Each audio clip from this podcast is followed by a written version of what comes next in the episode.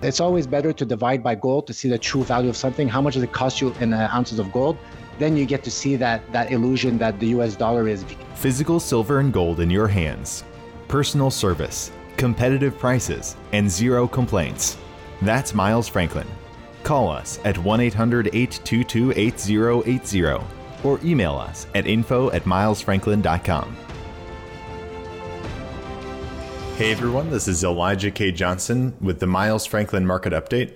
And back with us today is Patrick Karam from badcharts.com. Patrick, thank you so much for joining us today. Hello, Elijah. such a pleasure again. Thanks for uh, giving me a shout out. Definitely. And thank you for taking the time to share your insights. Now, what we're witnessing this month might be what a lot of us have been waiting for the final breakout for gold and silver. We've been in a downtrend for quite a while, especially for gold, you know, since August, and we're finally seeing that rally. What is your take on what is happening right now? Well, yeah. So every time um, that silver starts turning upwards, right now it carved a higher low, so uh, it corrected. Now 25 was about the, the turning point, and it's just been such a like a grueling long consolidation and but in an uptrend, when you're above a one-year moving average, as silver is inclining one-year moving average, any one of these up moves could be the move that breaks out above 28, 29. So a lot of people like even back. Uh, I know it took like it's always hindsight. Oh, look, the consolidation took a long time, but it could have been a lot shorter. Like there was precedents where we could have just uh, halted for three months and we could have exploded like from 2010 to 2011, 12. But it is what it is. We didn't break down, so that's part of like the consolidation is not just the price action going down, it's actually time. So as long as the moving averages are catching up to the price action, that's a perfect consolidation. Uh, I get on my Twitter, people are moving to cryptos, they're, they're giving up, uh, they feel like bag holders, and all that is good. Uh, it's a good cleansing. So once all those sellers are out, then, like you said, the price action just keeps climbing crescendo, slowly creeping up. And then I like it like that. No big news, nothing. It's just going up. And then one of these days it's going to close above uh, 28, 29. And uh, then we're going to start attracting eyes and it's going to vacuum up to uh, much higher price points. Now, looking kind of at the fundamental picture, we can see how undervalued precious metals are, at least you argue, uh, with respect to equities right now. Did you want to kind of share your insights on that? You actually recently posted on the Wall Street Silver Reddit. Sometimes I do charts on Twitter, but then uh, I have a due diligence page in, uh, on Wall Street Silver, and I have to post when I accumulate all these this macro tidal wave that people that are ready to give up or they don't they want more evidence than just oh the COMEX is manipulating or the banks are keeping the price down. I said they got to. It, it feels um, you got to know about the evidence of these micro tidal waves that are in place that once they're enacted it's just all this manipulation is going to evaporate it's going to just move move move on the side because they won't be able to fight fight it. And the dow i did a point and figure chart. So that re- condenses time it removes it's just pure price action. So every time there's sufficient price action it creates a new a new uh, column of x's or o's. And we're at the bottom rail we're at the same same level the dow versus gold as we were at the peak of the 1929 uh, stock market bubble, same ratio. We're at the same place where right before gold was, um, right before the inflation cycle of the 1970s, gold versus the US equities, right before the inflation took off, gold is right now super low uh, valued versus US equities. And we're right there at the rail. So, my reasoning from a risk to reward uh, management point of view is even if the US stock market and uh, keeps climbing up another 30% and uh, kind of stifles, let's say, gold or silver's ascent, it's just a question of time. You, buying low right now, it's it's now. You can't buy lower than that. You could maybe a little bit lower, but you, you don't know right now when the like the rocket ship is going to take off. And from like the shorter term charts, it it could take off like uh, I keep saying any moment. But that's the truth, you know. We'll we'll know in hindsight how close we were. But uh, versus U.S. equities right now, definitely uh, in favor of. Uh, gold, and even silver. I did three charts for silver, so I I pinpointed three cycles of silver versus the Dow, and each cycle was uh, is getting shorter and shorter. So let's say the first one I think was from uh, 1948 to uh, 1983. So the price action of the silver underperforming U.S. equities, and then after that exploded up all the way to like the 1980 tops. The other one was 1989 to 2012. There's an arc where silver's underperforming for all the 80s, a long bear market until it started exploding up and going all the way to the 2011 12 uh, peak. And right now, we have a small cup. They're getting shorter and shorter. So it's a 2013 arc. And we're right at the bottom. We did a second test of the right hemisphere of the arc, and that confirms the validity of that arc. So the angle of entry in that arc is going should be the angle of uh, exit, and that just means that silver is going to drastically outperform uh, the Dow, like from now on.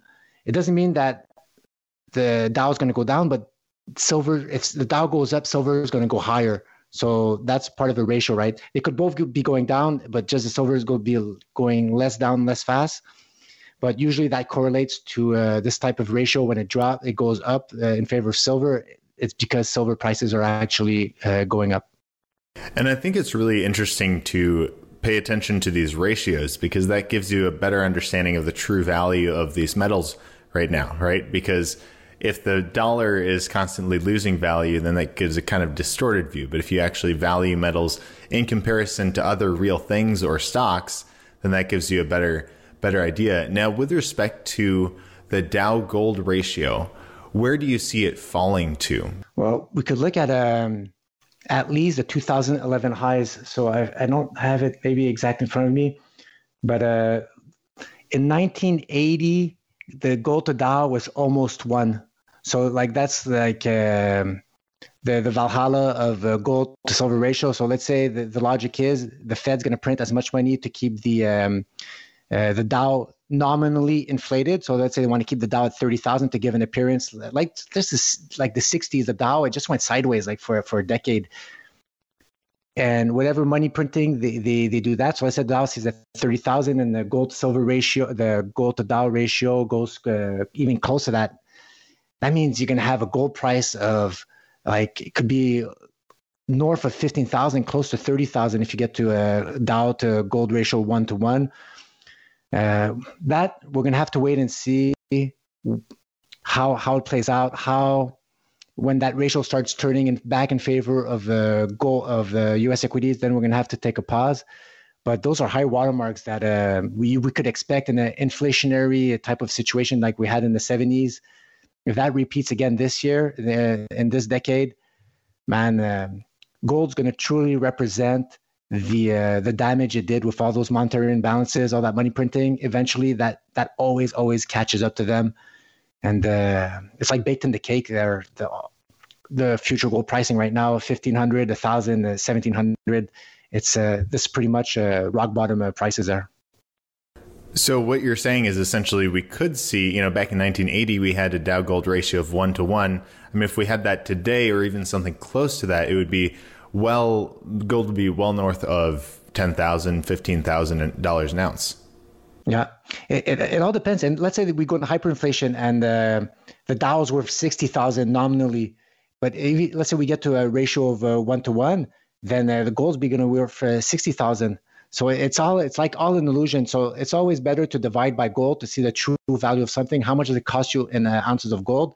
And uh, then you get to see that that illusion that the U.S. dollar is because man, uh, I, I started even on mainstream media here in Quebec. There's news, ah, your grocery bills are going to go up uh, seven hundred dollars uh, this year, like on mainstream media. And for me, like psychologically, uh, when your wife comes back from home and says, "I need more money for the groceries," that's that's when people start like it hits home. You know, like uh, low income people say, "What? I can't feed my family anymore." And then for me that's like the i call that the threshold of no, noticeability. It's when people like they, they realize that uh, something's wrong you know their purchasing power is uh, disappearing. And uh, yeah always measure by gold or measure by silver and you're gonna you're gonna see the truth of what things are really costing you. So is what you're saying is when people actually start to realize the inflation that's going to be in the system that's when people will start trying to protect themselves financially with gold and silver thank goodness, like for Twitter, for you guys, for all the media that we didn't have back in the days.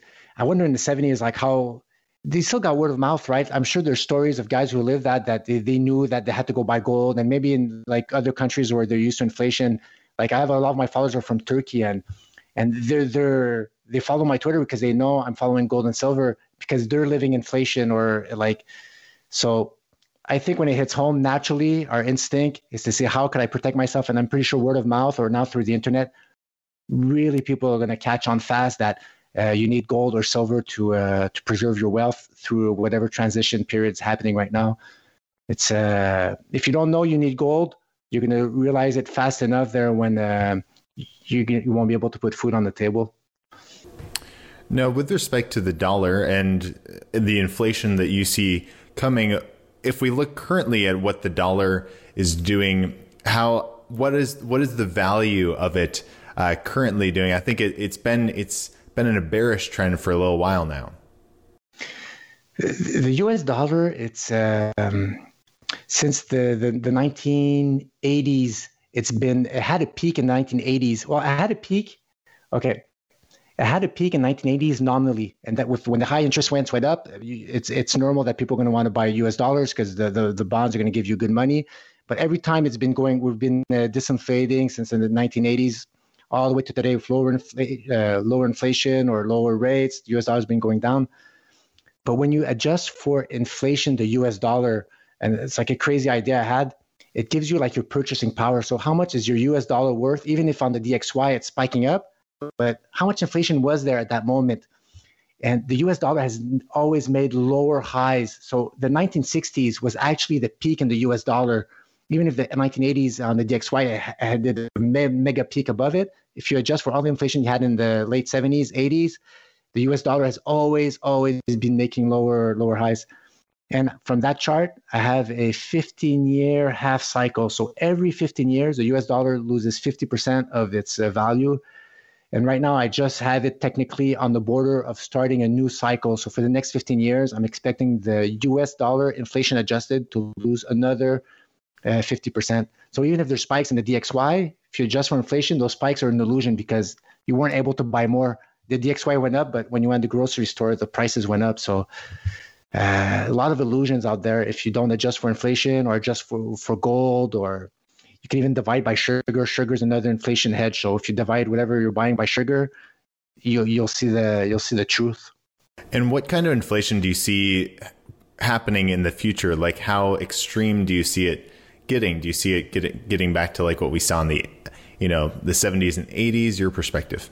It's going to go crescendo, and from what I've seen back back in the 60s, 70s, it was kind of violent. So you had some peaks, and then after that, some big drawdowns, and then peaks and um, right now, I had a target at least uh, four or five, uh, I think even close to 6% inflation rate. Like we're going to probably peak uh, 23, 24, 20, 20, like right. I think we're going to have a peak in inflation about 6%, like really, really fast. After that, we'll, we'll see what happens. We're expecting with cycle analysis, the uh, like a deflation event or a big drawdown in, uh, in 2024. And then that's probably going to create uh, year over year, the inflation rate is probably going to go down.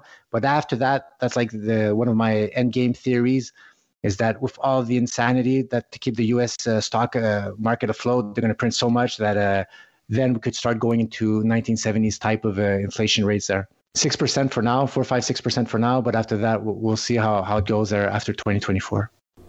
If we're looking at 6%, would that be the official inflation rate, the CPI? Because some people argue that that understates inflation uh, if we look at what people actually purchase.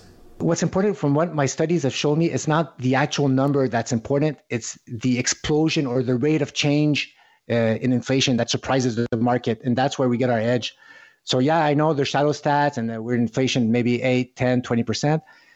That, that's fine. But what really changes is how fast it changes. So, even if we're at 1% and it goes up to 6 that's a sixfold everything has to be re- repriced accordingly and that's where gold and silver are going to go ballistic it's not because it's at uh, the inflation rate's at 18% that gold's going to go ballistic it's where it starts from where you bought and then when the inflation rate goes up that's when you make uh, you protected your wealth because if it's always at 18% then there's not much fluctuation so it's you, there's not going to be a big change in the in the in the price of gold or silver so the key is the the rate of change, how how fast inflation rate the inflation rate is changing, and then if it spikes, that really gets people maybe concerned, and then they will rush into gold and silver. Yeah, it's uh, always threshold of noticeability. Like you have a sound system at home, you put up the volume slowly, you're gonna be at 10, like when you go in a nightclubbing and you're at 10 and what what like you don't even notice it. But if I would have went fast, then you were you would have said, "Oh man, there's a there's a big sound change," you know, and uh, that's what the psychology of people there. It's uh, or there's another analogy like the frog in the boiling pot, and it doesn't realize it's boiling until it's it's it's like uh, the camel on the straw back. All these analogies there, it's human psychology, but uh, we're approaching there. The food, the food's one, and uh, once uh, we can't pay the bills for the food, then it, it could get nasty.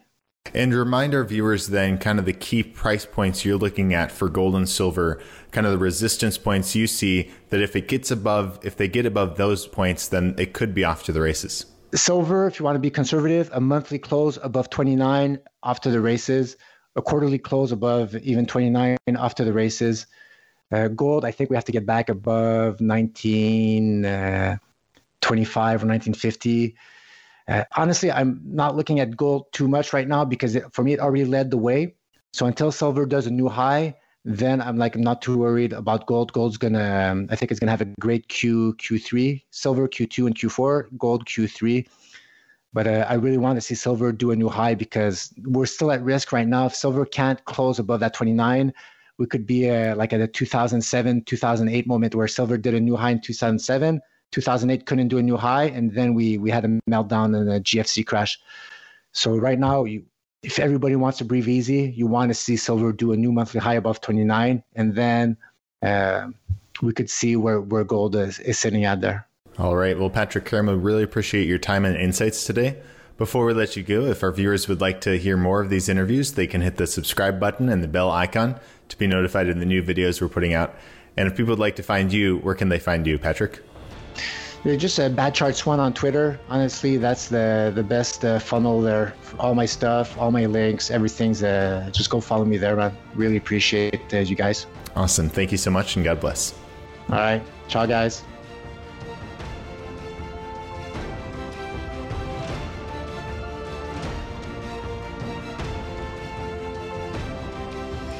Physical silver and gold in your hands. Personal service competitive prices, and zero complaints. That's Miles Franklin.